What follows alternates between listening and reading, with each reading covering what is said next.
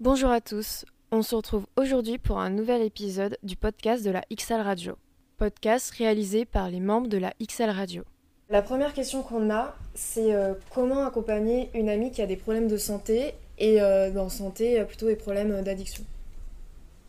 Comment vous l'aideriez, vous l'accompagner si vous avez... Enfin, l'étudiante a une amie qui malheureusement, je sais pas, souffre d'une certaine addiction? Comment... Enfin, qu'est-ce que vous lui donnerez comme conseil? Ouais, je dirais, l'accompagner. je dirais d'être à l'écoute, c'est la base, Ouais. d'être bienveillant. euh, c'est vraiment quelque chose qui, voilà, c'est contre la volonté de la personne. On a tous envie d'être bien, d'être heureux, d'être équilibré.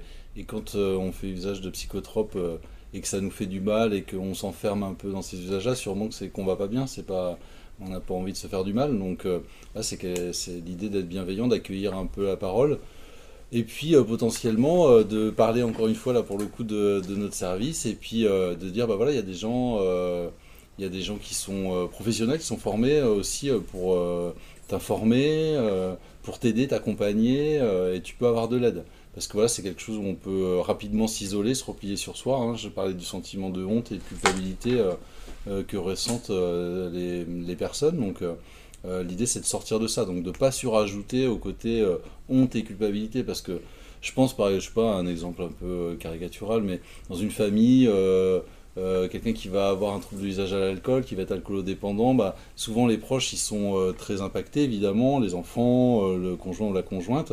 Et peut-être une des premières choses c'est de- des fois intuitivement comme ça on dit mais euh, si tu nous aimes, euh, arrête de consommer. euh, pourquoi tu fais ça C'est que tu nous aimes pas? En fait, c'est pas du tout ça la question. hein. Évidemment que la personne, elle a, voilà, encore une fois, elle a très honte et elle se sent très coupable de ça. Donc, de surajouter à ce sentiment-là, c'est- douloureux.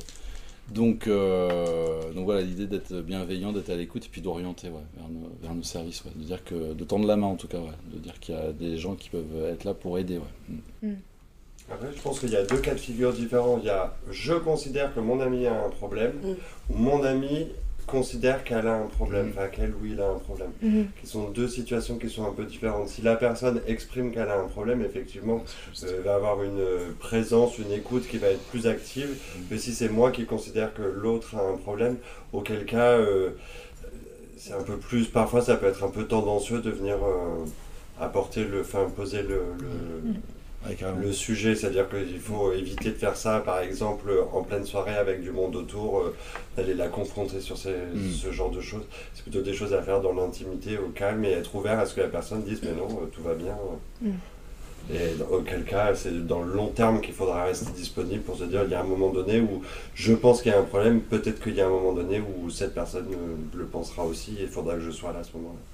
Et encore une fois, je reviens sur euh, que ça passe, ça peut être aussi... euh, euh, ça peut être soi-même qui allons, qui allons avoir besoin d'aller au XAPA pour dire, bah voilà, moi je Mhm. me sens mal, euh, j'ai je- du mal à vivre le fait que X ou Y personne dans mon entourage, Mhm. euh, Mm.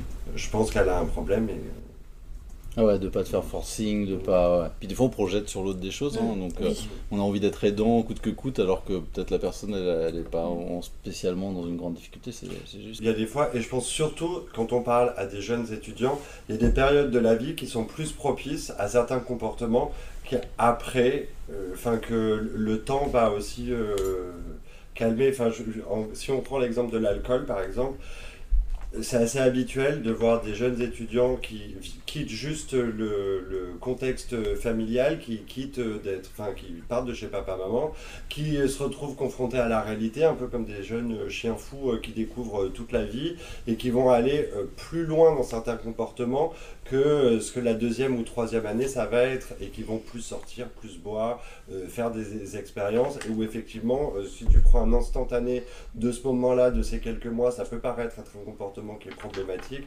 mais finalement, euh, il va y avoir le job d'été qui va arriver par derrière, euh, moins de soirées, moins de ceci, finalement les études, euh, bon, la première année ça a été compliqué parce que j'ai trop fait la fête, il faut que je me calme un peu parce qu'il faut quand même que je remette euh, la barre sur un certain niveau scolaire et qui fait que les choses se rééquilibrent après, il faut aussi euh, laisser euh, la, la, la personne a droit aussi, enfin chacun a À une droit attitude, d'avoir une, d'avoir une attitude un peu différente et d'avoir des, Mhm. des- des comportements euh, qui, même si des fois, euh, de manière un peu jugeante ou euh, stéréotypée, on va penser que... Ok.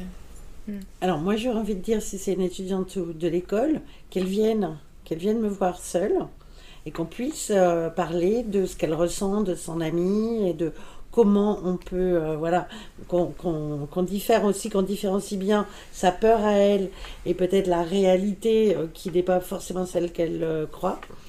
Et donc qu'elle vienne dans, mon bureau. Donc c'est confidentiel, bien entendu. Et parfois, comme ça, ou même quand il y a d'autres des, étudiants sont témoins de, d'amis qui vont pas très bien, ils savent pas comment venir aider. Moi, je les encourage à venir dans mon bureau et ensemble, on peut aussi élaborer euh, des stratégies de comment faire euh, dans un premier temps. Et c'est important de venir parler de, de ses amis qui vont pas bien. Merci d'avoir écouté notre épisode. Si cet épisode vous a plu, n'hésitez pas à parcourir les suivants. À bientôt!